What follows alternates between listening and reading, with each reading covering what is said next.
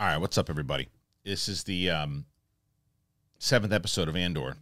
Spoiler review. Heavy spoiler review, so if you didn't know that already. And by the way, a lot of new people coming in, subscribing. Thank you so much. If you're brand new to the channel and you're just checking it out now and you haven't subscribed already, please do so. I'm trying to get us to 70,000 by the end of the year. That's what we're trying to do here.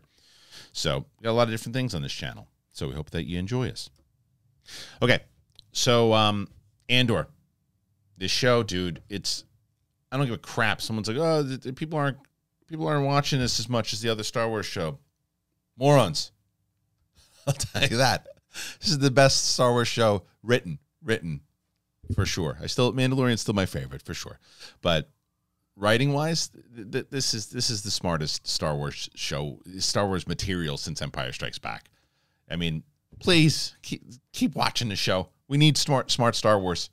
Please. I beg you. I beg you. And I've seen people people that I respect and watch saying that this doesn't feel like Star Wars. What are you talking about? What are you talking about?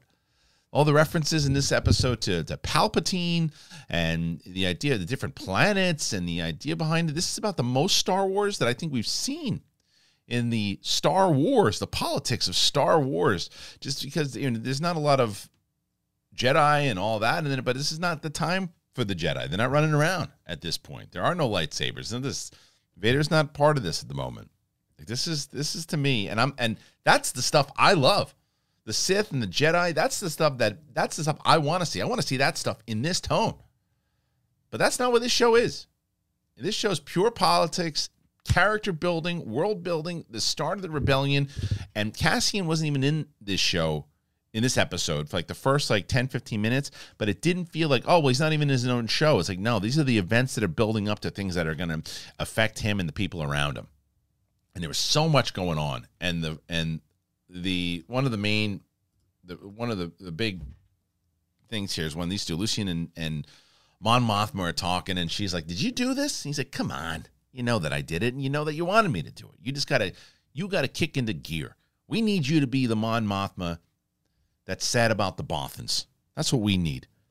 Because I'm not going to be around for too much longer. I'm probably going to crap out in season 2. And you're going to be the one that people are going to be following. You're going to be the leader. You're going to be the main one.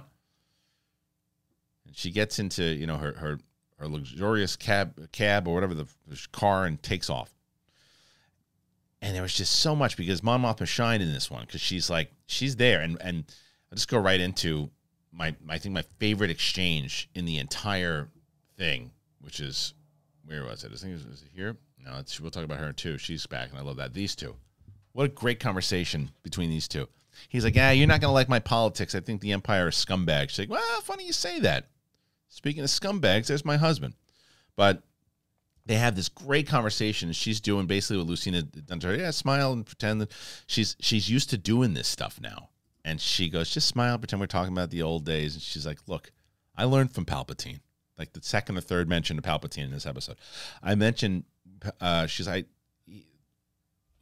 let him, make him look at the stone while you're putting the knife through her throat, or don't see the knife coming to her throat, whatever the line was. It was great. And she's just like, this is the start of it. This is the beginning. For those people who are like, why do I watch a show about Cassian when I know he's going to die? Because I want us to see, for the longest time, like we saw in Rebels, what happened once the rebellion was in kind of full gear, right? Now we're seeing it really form. And Lucien going into saying, look, man, this is what we need to do. And even in the Empire scenes, when the Empire's, when the woman who's just kicking ass and saying, knowing that rebellion is taking place and going around the superiors, and what a great chess game in that scene with the Empire where he's like, ah, look what she's doing. And then the head guy's like, well, wait a minute. State your case. And she does. And he's like, no, you're going to take over now. And by the way, watch your back. That whole thing in that chess piece, because she knows what's going on. And she even says that at one point, she's like, this wasn't a robbery. This was an announcement.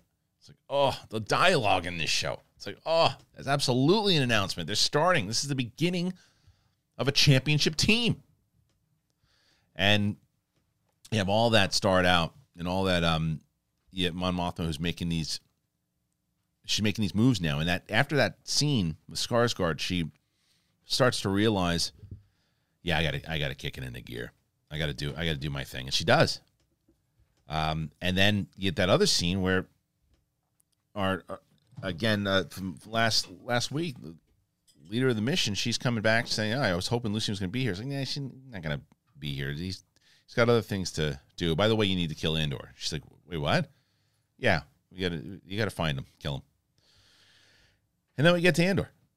And man, when we get to Andor, the scene, oh God, the scene with his adopted mother, she's just like, he's like, we got to get out of here. I got all these credits. I'm going to take you somewhere warm. She's like, you're always going to be on the run, kid. And Pisspot comes back.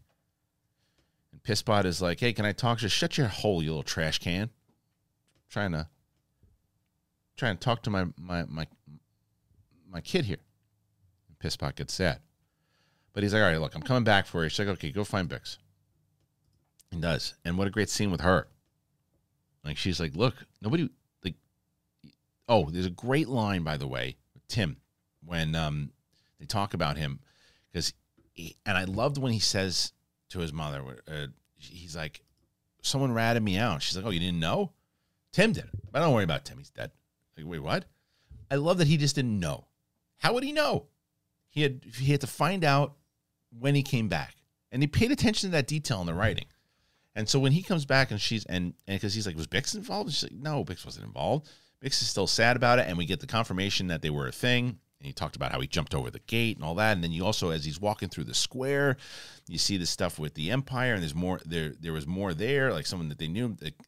I guess he took that name Clem from someone that was involved in his past. And the guy they hung him up. And he goes back. His mother's like, no, man, can't go with you. You got to get the hell out of here. He's like, all right, I'm going to go. Just going to go do my thing. He takes off, and it's like it was just, there's so much to where he goes back and he's thinking about it, he sees the stormtroopers and he's just kind of PTSD about being a kid and he's told, and don't worry about your sister. She's not, that's a, you're chasing, it's a wild goose hunt, man. Don't do it. And then what happens? He goes, he thinks he's scot-free. He thinks he's scot-free. He's walking around on the beach, and he's hanging out with his new lady, and he's showering. He's holding his weapons, and that's not a pun. And then he's walking on the beach, and then people start running around. And this whole thing with the stormtrooper, he's just like, "You're what are you doing?" He's like, "I'm going to the store." That's why you out of breath. Why are you sweating? Because it's hot. Yeah, no, I don't buy it. You're one of them. He's like, "No, I'm not." And then the droid comes in. You think it's K-2SO. It's not. At least it wasn't altered. It doesn't seem like it was. But they gave you a nice dupe. And it's one of these droids. And what happens? He goes, hey, hang around and watch this guy. And he's like, hang? And what happens? Grabs him by the neck. Holds him up. And you think he's going to choke him out. But you know what? And then after this, there's this whole scene where he's getting... You see what this kind of kangaroo court thing. It reminded me of like the Dark Knight Rises when Scarecrow is and Bane are just, they're just sending people out to die. That's what they're doing there. These people, they're like, I used to be a 6-month sentence. Now you're getting 6 years. He's like, for what? And now he's probably gonna have to get bailed out, join the rebellion again, and all that. But it's so much building, and it was a good standalone episode because Gilroy had said, as I've been pretty clear, the things that I've loved, you've had. Episode 1 was a jab. Episode 2 was a hook. Episode 3 was a close off with that storyline with an uppercut. Episode 4 was a jab. Episode 5 was a hook. Close it off with an uppercut with the big heist.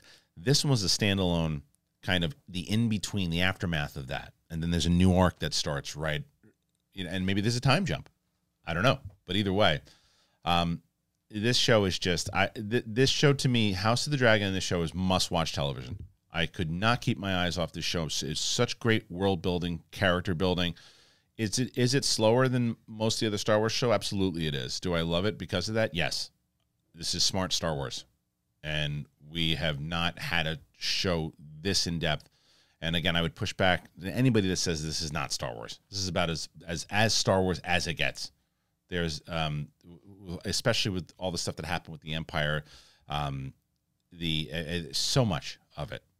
In this episode, Yularen shows back up. By the way, how about that? I didn't forget about that, and that was a nice cameo throwback to the. So it does. Gilroy is paying attention to what came before him, and I love that. Anyway, what do you guys think?